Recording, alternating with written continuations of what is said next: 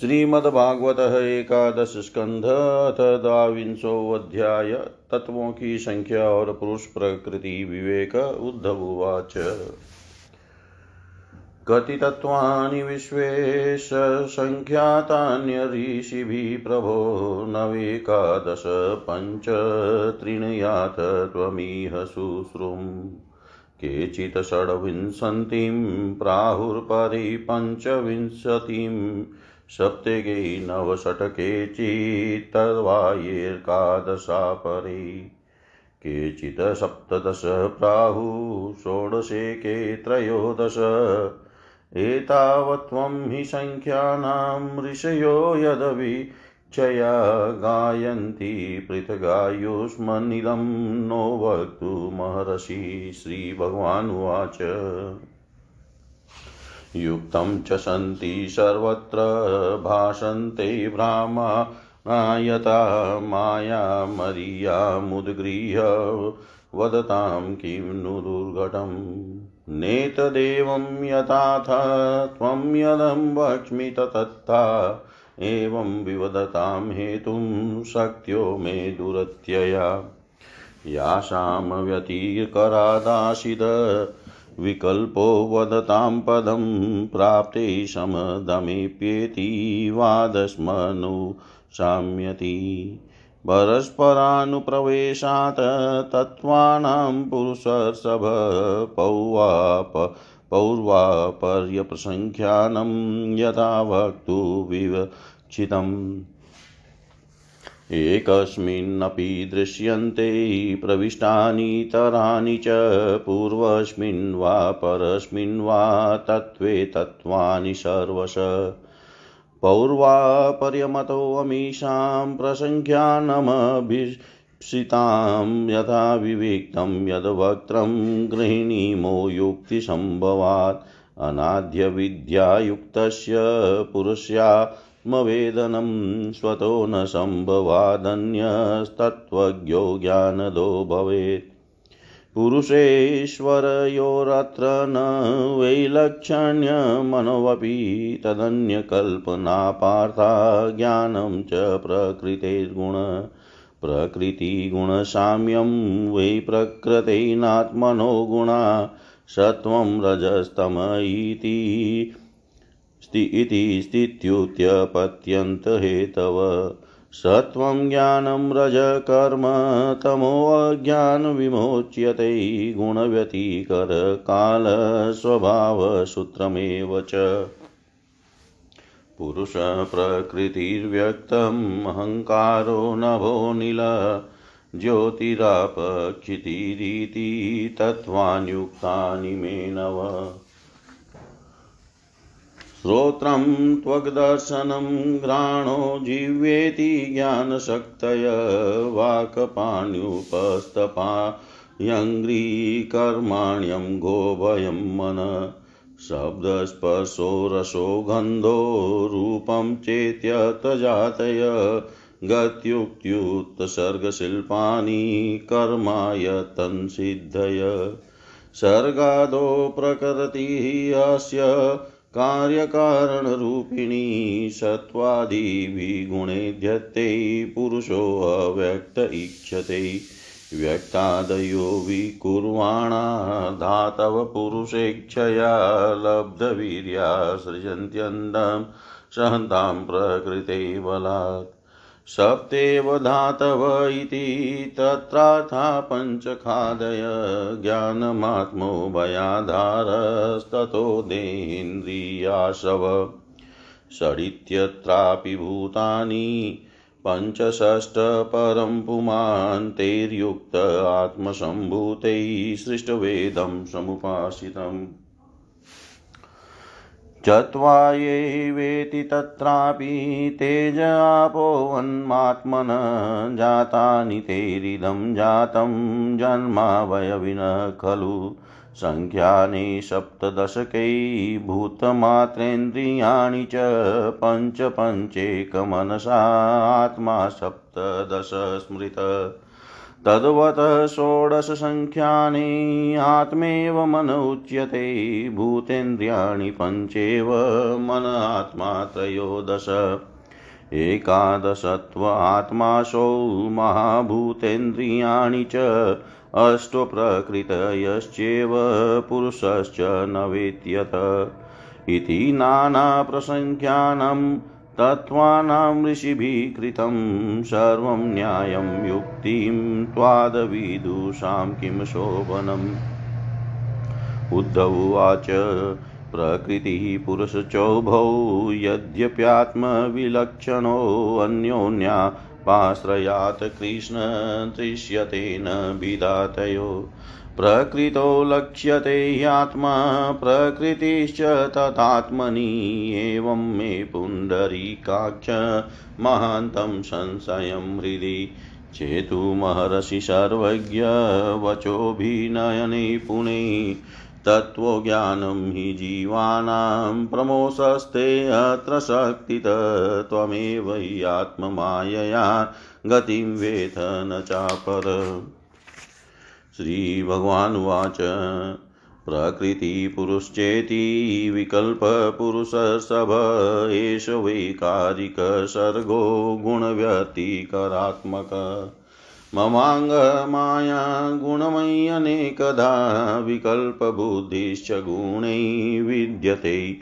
वैकारिकस्त्रीवद्विदोऽध्यात्म एकं मथाधिदेव मधीभूतमन्यत दृगरूपमार्कं वपुरत्र रन्ध्रैः परस्परं सिद्ध्यति खे। आत्मा यदेषामपरो य आद्य स्वयानुभूत्याखिलसिद्धसिद्धि। एवं त्वगादिश्रवणादिचक्षुर्जीव्यादिनाशादि च चित्तयुक्तम् यो वशो गुणक्षोभकृतो विकार प्रधालमूलान् महतः अहं त्रिवृन्नमोहविकल्पहेतुर्वैकारिकस्तामस इन्द्रियश्च आत्मा परिज्ञानमयो विवादो इयस्थिति नास्तिति विदार्थनिष्ठ व्यर्थोऽपि नेवो परमेत पुंसां मतपरावृतधियाँ स्वलोकात् उद्धवाच त्वतः परावृतधिय स्वकृते कर्मभिः प्रभो चावचान यथा देहान् गृह्णन्ति विसृजन्ति च। तनं तन्ममाख्याहि गोविन्द दुर्विभाव्यमनात्मभिः न हि एतत् प्रायशो लोके विद्वांस सन्ति वञ्चिता। श्रीभगवानुवाच। मनकर्ममयनृणाम् इन्द्रियै पञ्चभिर्युतं लोकालोकं प्रत्या प्रयात्यन्य आत्मा तदनुवर्तते। ध्यायन् मनोऽनुविषयान् दृष्टान् वानुसृतानत उद्यत सिदतकर्मतन्त्रं स्मृतिस्तदनुशाम्यति। विषयाभिनिवेशेन नात्मानं यत् स्मरेत् पुनः जन्तोर्वे कस्यचिद्धेतो मृत्युरत्यन्तविस्मृति जन्मत्वात्मतया पुंस सर्वभावेन भूरिद विषयस्वीकृतिं प्राहुर्यथा स्वप्नमनोरथ। स्वप्नं मनोरथं चेतं प्राक्तनं न स्मरत्यशो तत्र पूर्वमिवात्मानं पूर्वं चानुपश्यति। इन्द्रियायन्न स सृष्टयेदं त्रैविध्यं भाति वस्तुनि बहिरन्तभिदाहेतुर्जनोऽसजन्कृदयदाम् नित्यदा ह्यङ्गभूतानि भवन्ति न भवन्ति च कालेनालक्ष्यवेगेन सूक्ष्मत्वात्तन्न दृश्यते। यथार्चिशास्त्रोतसां च फलानां वा वनस्पतै तथैव सर्वभूतानां वयोऽवस्तादय कृता। सोऽयं दीपोऽर्चिषां यदवत्स्तोत्रसां तदिदं जलं। सोऽयं पुमानीति नीणा मृषा गिरिमृषायुषाम् मा स्वस्य कर्मबीजेन जायते सोऽप्ययं पुमान्। म्रियते वामरो भ्रान्त्या यथाग्निदारुसंयुत। निषेकगर्भजन्मानि बाल्यकौमारयौवनं वयो वयो मध्यजना मृत्युरित्यवस्थास्तनो नव।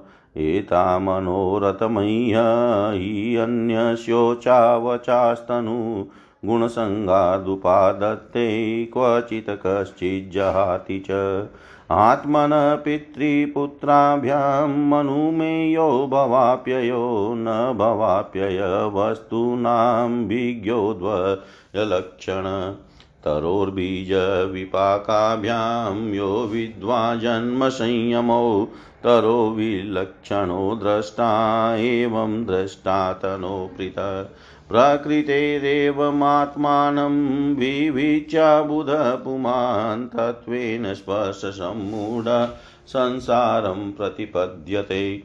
सत्त्वसङ्गादृशिन देवान् रजसासुरमानुषान् तमसा भूततिर्यक्त्यं म्लामितो याति कर्मभिः। नृत्यतो गायतः पश्यन् यथेवानुकरोति तानेवं बुद्धिगुणान् नियोऽप्यनुकार्यते यथाम्बसा प्रचलता तर्वोऽपि चला इव चक्षुषा भ्राम्यमाणेव दृश्यते भ्रमतीव भू।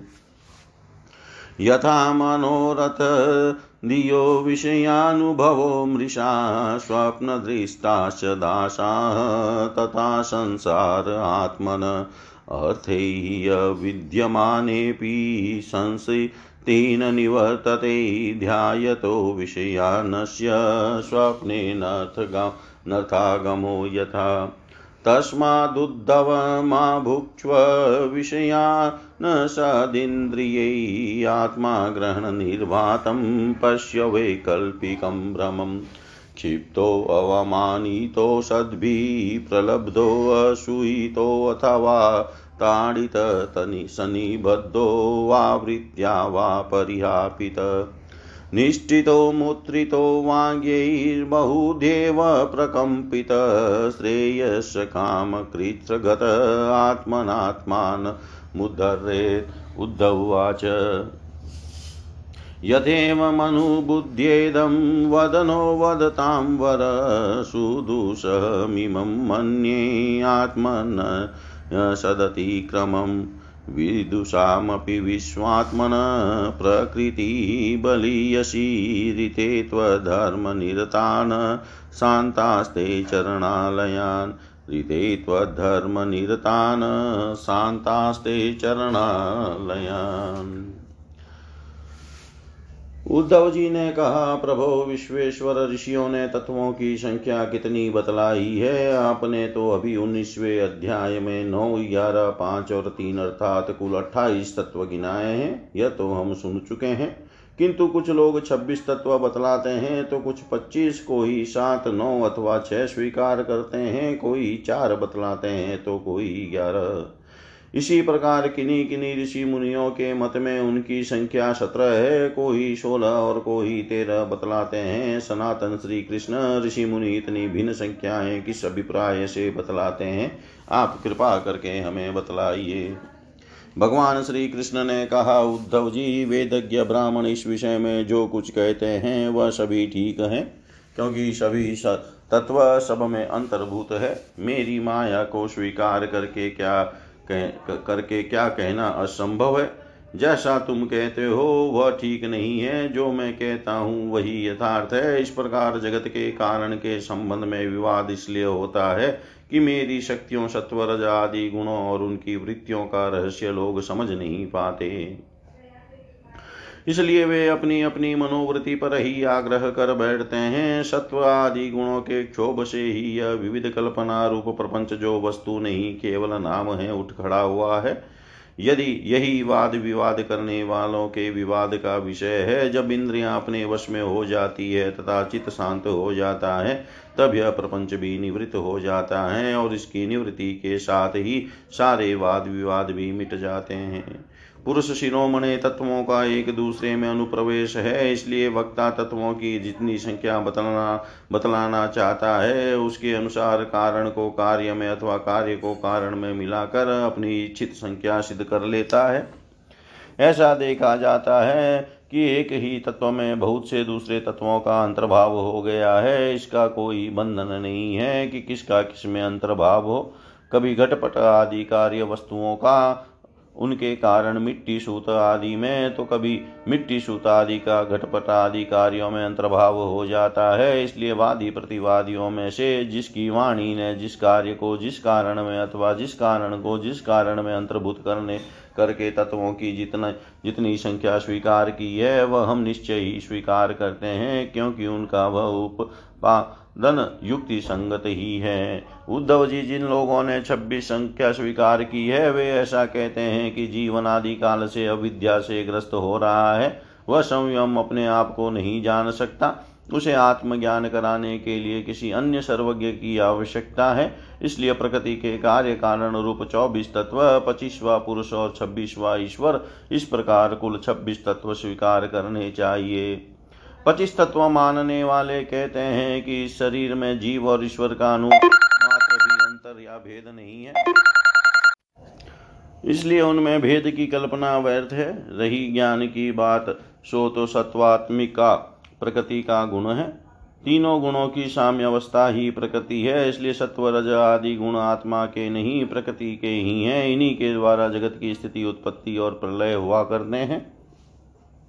इसलिए ज्ञान आत्मा का गुण नहीं, प्रकृति का ही गुण सिद्ध होता है। इस प्रसंग में सत्व गुण ही ज्ञान है, रजोगुण ही कर्म है और तमो गुण ही अज्ञान कहा गया है। और गुणों में क्षोभ उत्पन्न करने वाला ईश्वर ही काल है और सूत्र अर्थात महतत्व ही स्वभाव है। इसलिए पच्चीस और छब्बीस तत्वों की दोनों ही संख्या युक्ति संगत है। उद्धव जी यदि तीनों गुणों को प्रकृति से अलग मान लिया जाए, जैसे कि उनकी उत्पत्ति और प्रलय को देखते हुए मानना चाहिए तो तत्वों की संख्या स्वयं ही अट्ठाईस हो जाती है। इन तीनों के अतिरिक्त पच्चीस ये हैं, पुरुष, प्रकृति, महतत्व, अहंकार, आकाश, वायु, तेज, जल और पृथ्वी, ये नौ तत्व मैं पहले ही गिना चुका हूँ। श्रोत्र त्वचा चक्षु नाशिका और रसना ये पाँच ज्ञानेन्द्रियाँ, वाक, पाणी, पाद, पायु और उपस्थ ये पाँच कर्मेंद्रियाँ तथा मन जो कर्मेंद्रिय और ज्ञानेन्द्रिय दोनों ही हैं। इस प्रकार कुल ग्यारह इंद्रियाँ तथा शब्द, स्पर्श, रूप, रस और गंध ये ज्ञानेन्द्रियों के पाँच विषय। इस प्रकार तीन, नौ, ग्यारह और पाँच सब मिलाकर अठाईस तत्व होते हैं। कर्मेंद्रियों के द्वारा होने वाले पाँच कर्म चलना, बोलना, मल त्यागना, पेशाब करना और काम करना, इनके द्वारा तत्वों की संख्या नहीं बढ़ती। इन्हें कर्मेंद्रिय स्वरूप ही मानना चाहिए। सृष्टि के आरंभ में कार्य ग्यारह इंद्रिय और पंचभूत और कारण महतत्व आदि के रूप में प्रकृति ही रहती है, वही सत्वगुण, रजोगुण और तमोगुण की सहायता से जगत की स्थिति, उत्पत्ति और संहार संबंधी अवस्थाएँ धारण करती है। अव्यक्त पुरुष तो प्रकृति और उसकी अवस्थाओं का केवल साक्षी मात्र बना रहता है। महतत्व महतत्व आदि कारण धातुएँ विकार को प्राप्त होते हुए पुरुष के ईक्षण से शक्ति प्राप्त करके परस्पर मिल जाते हैं और प्रकृति का आश्रय लेकर उसी के बल से ब्रह्मांड की सृष्टि करते हैं। उद्धव जी जो लोग तत्वों की संख्या सात स्वीकार करते हैं, उनके विचार से आकाश, वायु, तेज, जल और पृथ्वी, ये पाँच भूत, छठा जीव और सातवां परमात्मा, ये जो साक्षी जीव और साक्ष्य जगत दोनों का अधिष्ठान है, यही तत्व है। देह, इंद्रिय और प्राण आदि उत्पत्ति तो पंचभूतों से ही हुई है, इसलिए वे इन्हें अलग नहीं गिनते। जो लोग केवल छह तत्व स्वीकार करते हैं, वे कहते हैं कि पाँच भूत है और छठा है परम पुरुष परमात्मा। वह परमात्मा अपने बनाए हुए पंचभूतों से युक्त होकर देह आदि की सृष्टि करता है और उनमें जीव रूप से प्रवेश करता है। इस मत के अनुसार जीव का परमात्मा में और शरीर आदि का पाँच पंचभूतों में समावेश हो जाता है।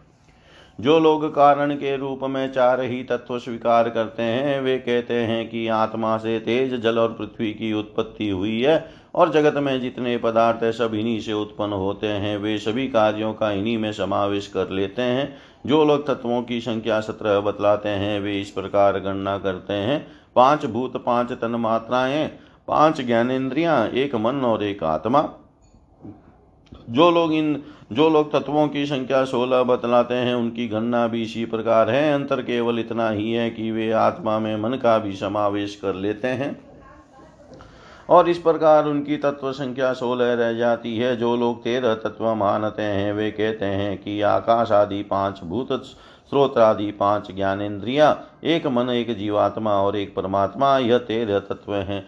ग्यारह संख्या मानने वालों ने पाँच भूत, पाँच ज्ञानेन्द्रिया और इनके अतिरिक्त एक आत्मा का अस्तित्व स्वीकार किया है। जो लोग नौ तत्व मानते हैं, वे आकाश आदि पंच पाँच भूत और मन बुद्धि अहंकार ये आठ प्रकृतियाँ और नववा पुरुष इन्हीं को तत्व मानते हैं। उद्धव जी इस प्रकार ऋषि मुनियों ने भिन्न भिन्न प्रकार से तत्वों की गणना की है। सबका कहना उचित ही है, क्योंकि सबकी संख्या युक्ति युक्त है। जो लोग तत्व ज्ञानी हैं, उन्हें किसी भी मत में बुराई नहीं दिखती। उनके लिए तो सब कुछ ठीक है, ठीक ही है। उद्धव जी ने कहा, श्याम सुंदर, यद्यपि स्वरूपतः प्रकृति और पुरुष दोनों एक दूसरे से सर्वथा भिन्न है तथापि वे आपस में इतने घुल मिल गए हैं कि साधारणतः उनका भेद नहीं जान पड़ता। प्रकृति में पुरुष और पुरुष में प्रकृति अभिन्न से प्रतीत होते हैं। इनकी भिन्नता स्पष्ट कैसे हो? कमल नयन श्री कृष्ण मेरे हृदय में इनकी भिन्नता और अभिन्नता को लेकर बहुत बड़ा संदेह है। आप तो सर्वज्ञ हैं अपनी युक्ति युक्त वाणी से मेरे संदेह का निवारण कर दीजिए।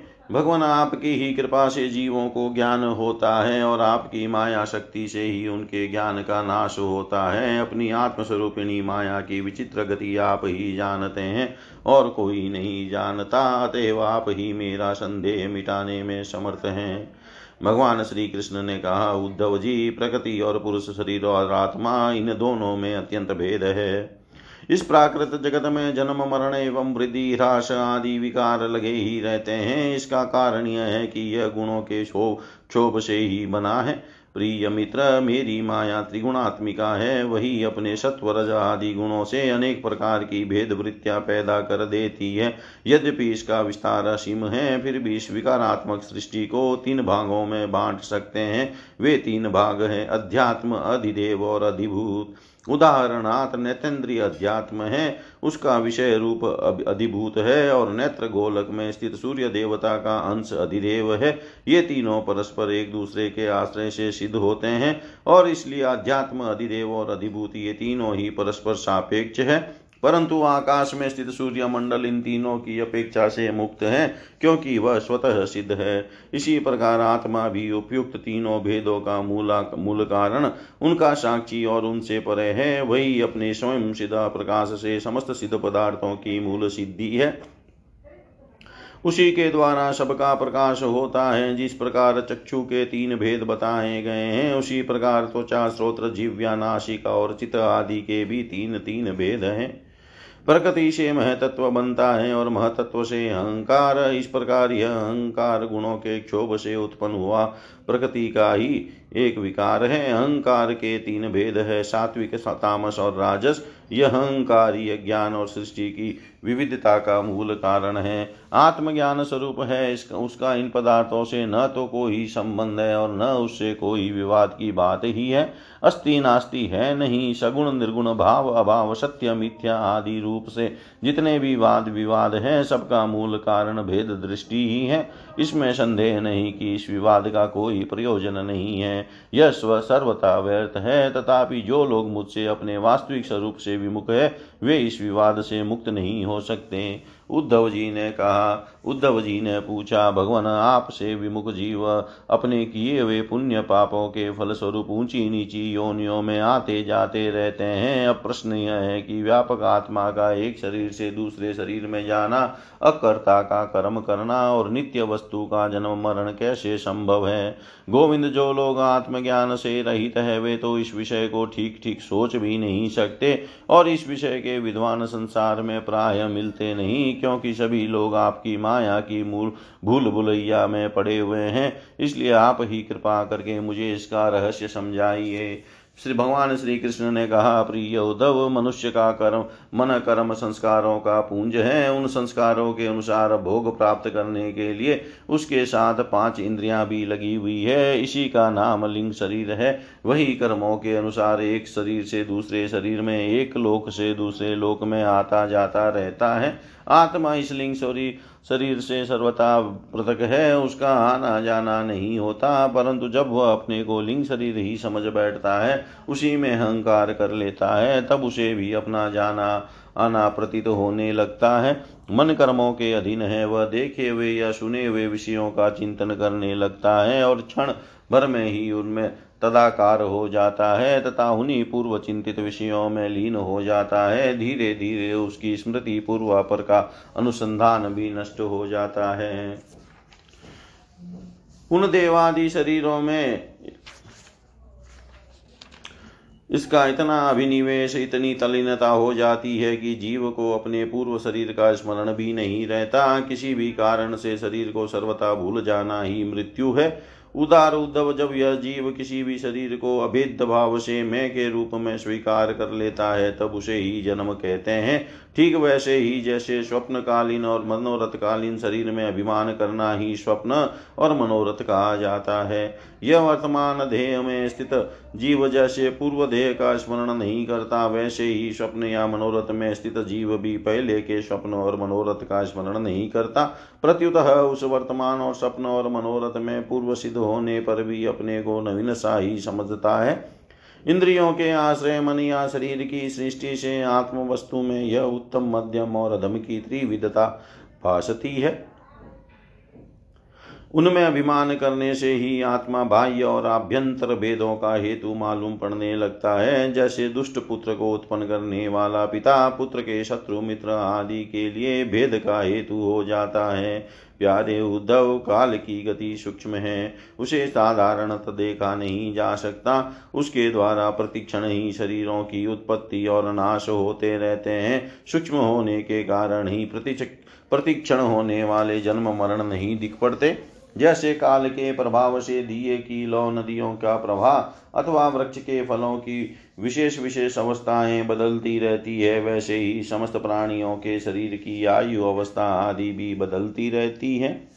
जैसे यह उन्हीं ज्योतियों की का वही दीपक है प्रवाह का यह वही जल है, ऐसा समझना और कहना मिथ्या है। वैसे ही विषय चिंतन में व्यर्थ आयु बिताने वाले अविवेकी पुरुषों का ऐसा कहना और समझना कि यह वही पुरुष है, सर्वथा मिथ्या है। यद्यपि वह भ्रांत पुरुष भी अपने कर्मों के बीज द्वारा न पैदा होता है और न तो मरता ही है, वह भी अजन्मा और अमर ही है, फिर भी भ्रांति से वह उत्पन्न होता है और मरता सा भी है। जैसे कि काष्ट से युक्त अग्नि पैदा होता और नष्ट होता दिखाई पड़ता है। उद्धव जी गर्भाधान गर्भ वृद्धि जन्म, बाल्यावस्था, कुमारावस्था, जवानी, अधेड़ अवस्था, बुढ़ापा और मृत्यु, ये नौ अवस्थाएँ शरीर की है। यह शरीर जीव से भिन्न है और ये ऊँची नीची अवस्थाएँ उसके मनोरथ के अनुसार ही है, परंतु यह वह ज्ञानवश गुणों के संग से इन्हें अपनी मान कर भटकने लगता है और कभी कभी विवेक हो जाने पर इन्हें छोड़ भी देता है। पिता को, पुत्र के जन्म से और पुत्र को पिता की मृत्यु से अपने अपने जन्म मरण का अनुमान कर लेना चाहिए। जन्म मृत्यु से युक्त देहों को का दृष्टा जन्म और मृत्यु से युक्त शरीर नहीं है। जैसे जो गेहूँ आदि की फ़सल बोने पर उग आती है और पक जाने पर काट दी जाती है, किंतु जो पुरुष जो पुरुष उनके उगने और काटने का जानने वाला साक्षी है, वह उनसे सर्वथा पृथक है। वैसे ही जो शरीर और उसकी अवस्थाओं का साक्षी है, वह शरीर से सर्वथा पृथक है।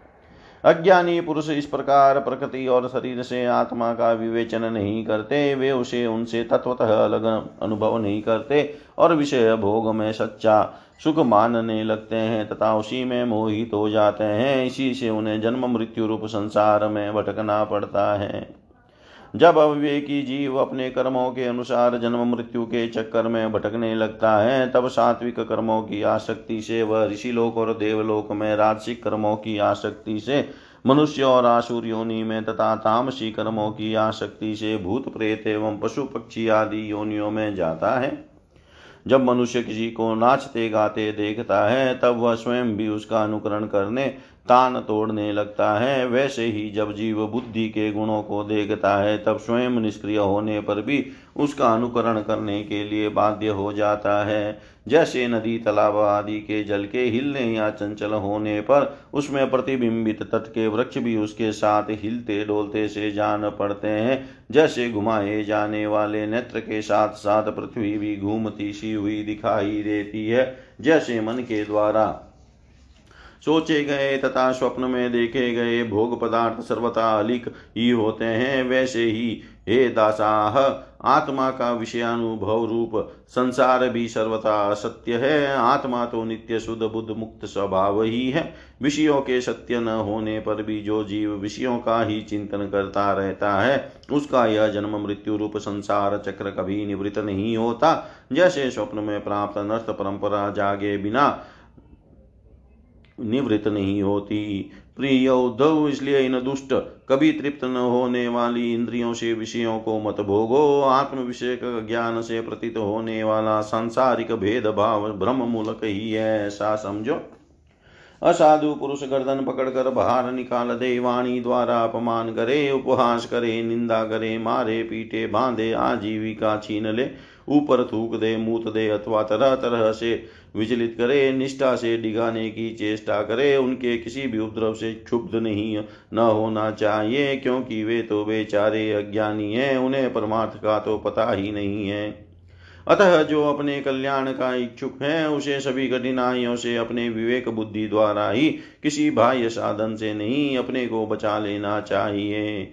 वस्तुतः आत्मदृष्टि ही समस्त विपत्तियों से बचने का एकमात्र साधन है। उद्धव जी ने कहा, भगवान, आप समस्त वक्ताओं के शिरोमणि हैं। मैं इस दुर्जनों से किए गए तिरस्कार को अपने मन में अत्यंत असह्य समझता हूँ। अतः जैसे मैं इसको समझ सकूँ, आपका उपदेश जीवन में धारण कर सकूँ, वैसे हमें बतलाइए। विश्वात्मन, जो आपके भागवत धर्म के आचरणों में प्रेम पूर्वक संलग्न है, जिन्होंने आपके चरण कमलों का ही आश्रय ले लिया है। उन शांत पुरुषों के अतिरिक्त बड़े बड़े विद्वानों के लिए भी दुष्टों के द्वारा किया हुआ तिरस्कार सह लेना अत्यंत कठिन है, क्योंकि प्रकृति अत्यंत बलवती है। इति श्रीमद्भागवते महापुराणे पारमश्यां सहितायाम् एकादशस्कन्धे द्वाविंशोऽध्याय सर्वं श्रीशां सदाशिवार्पणम् अस्तु। ॐ विष्णवे नम। ॐ विष्णवे नम। ॐ विष्णवे नमः।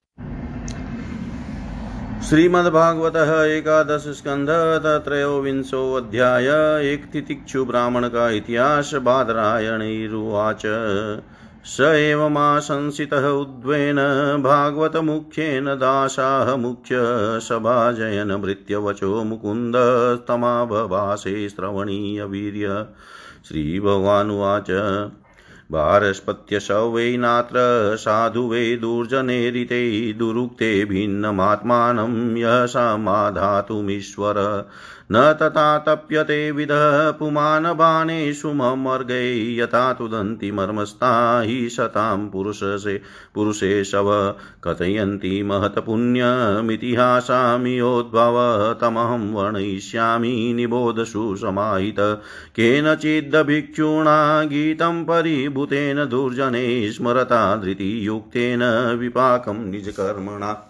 अवन्तिषु द्विजः कश्चिदाशिदाढ्यतमस्त्रिया वार्तावृत्तिकदयस्तु कामिलुब्धोऽतिकोपन ज्ञातयोऽतीतयस्तस्य वाङ्मात्रेणापि नाचिता शून्यावसत आत्मापि काले कामेरनर्चित।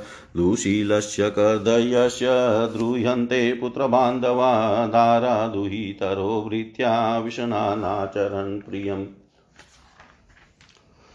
तस्यैव यक्षवितस्य च च्युतस्योभयलोकत धर्मकामविहीनस्य चक्रुधु पञ्चभागिन तदवध्यानविस्त्रस्तपुण्यस्कन्धस्य भूरिदतोऽप्यगच निधनं भव्या सपरिश्रम ज्ञातयो जगृहु किञ्चित् किञ्चिद्दस्य उद्धव देवतकालत किञ्चिद् ब्रह्मबन्धो नृपार्थिवा स एवं द्रविणेनष्टे धर्मकामविवर्जित उपेक्षितश्च स्वजने चिन्तामापदुरत्यया तस्येवं ध्यायतो दीर्घं नष्टरायस्तपस्विनः खिद्यतो बाष्पकण्ठस्य निर्वेदसु महान्भूत न चाहेदमहो कष्टं वृतात्मा मे अनुतापित न धर्माय न कामाय यशार्थायाशईदृश प्रायेनाथा कदर्याणां न सुखाय कदाचन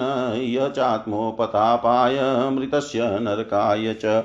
यशो यशस्विनां शुद्धं श्लाघ्या ये गुणिनां गुणा लोभः तान् हन्ति स्यूत्रो रूपमिव वेप्सितम्। अर्थस्य साधने सिद्धे उत्कर्षे रक्षणे व्यये नाशोपभोग आयासस्त्रा सचिन्ता भ्रमो नृणा। स्थेयं हिंसानृतं दम्भ कामक्रोधस्मयो मदभेदो वैरमविश्वास संस्पर्धा व्यसनानि च। एते पञ्चदशानर्था ह्यर्थमूला मता नृणां तस्मादनर्थमर्थाख्यं श्रेयोऽर्थी दुरस्त्यजेत्। विद्यन्ते भ्रातरोदारा पितरः सुहृदस्तथा एका स्निग्धा काकिनीना सद्य सर्वे अरय कृता। अर्तेनाल्पियसा हि एते सरब्धा दीप्तमन्यव त्यजन्त्याशु स्पृधो घ्नन्ति सशोतसृज्य सौहृदम्। लब्ध्वा जन्मामरप्रार्थ्य मानुष्यं तद्विजाग्रयतां तदनादृत्य ये स्वार्थं घ्नन्ति यान्त्यशुभां गतिं स्वर्गापवर्गयोर्द्वारं प्राप्य लोकमिमं पुमान् द्रविणेकोऽनुसज्जेत मत्र्योऽनथस्य धामनि देवर्षि पितृभूतानि ज्ञातीन बन्धुश्च भागिन असंविभज्य चात्मानं यक्षभीत पतत्यध व्यतयाते हया वित्तं प्रमतस्य वयो बलं कुशलायेन सिद्ध्यन्ति जरट किं नु साधये। कस्मात् सङ्क्लिश्यते विद्वान् व्यतयाते हया सकृतं कस्यचिन्मायया नूनं लोकोऽयं सुविमोहित। किं धने धनदेवा, किं कामे वा कामधेरुत। मृत्युना ग्रस्यमानस्य कर्मभिवोत जन्मदे। नूनं मे भगवास्तुष्ट सर्वदेवमयो हरि। येन नितो दशामेतां निर्वेदश्चात्मनः प्लव। सोऽहं कालावशेषेण शोषयिष्येऽङ्गमात्मनः अप्रमतोऽखिलस्वार्थे यदि स्यात् सिदात्मनि तत्र मामनुमोदेरन् देवस्त्रीभुवनेश्वरा मुहूर्तेन ब्रह्मलोकं घटवाङ्गसमसादयत्। श्रीभगवानुवाच। इत्यभिप्रेत्य मनसा यावन्त्यो द्विजशतं मुन्मुच्य ग्रन्थीन शान्तो भिक्षुरभून्मुनि स चचार महिमेतां श्वेतात्मेन्द्रियानिलभिक्षार्थं नगरग्रामान् सङ्गोऽलक्षितोऽविशत् तं वै प्रवयशं भिक्षुमवधूतमसज्जना दृष्ट्वा पर्यभवनभद्रभयभिपरिभूतिभिः केचित्त्रिवेणुं जगृहुरेके पात्रं कमण्डलुम् पीठं चेके अक्षसूत्रं च कन्थां चिराणि केचन प्रदाय च पुनस्तानि दर्शितान्यादधुर्मुने अनं च भिक्षय सम्पन्नं भुञ्जानस्य सरितटे।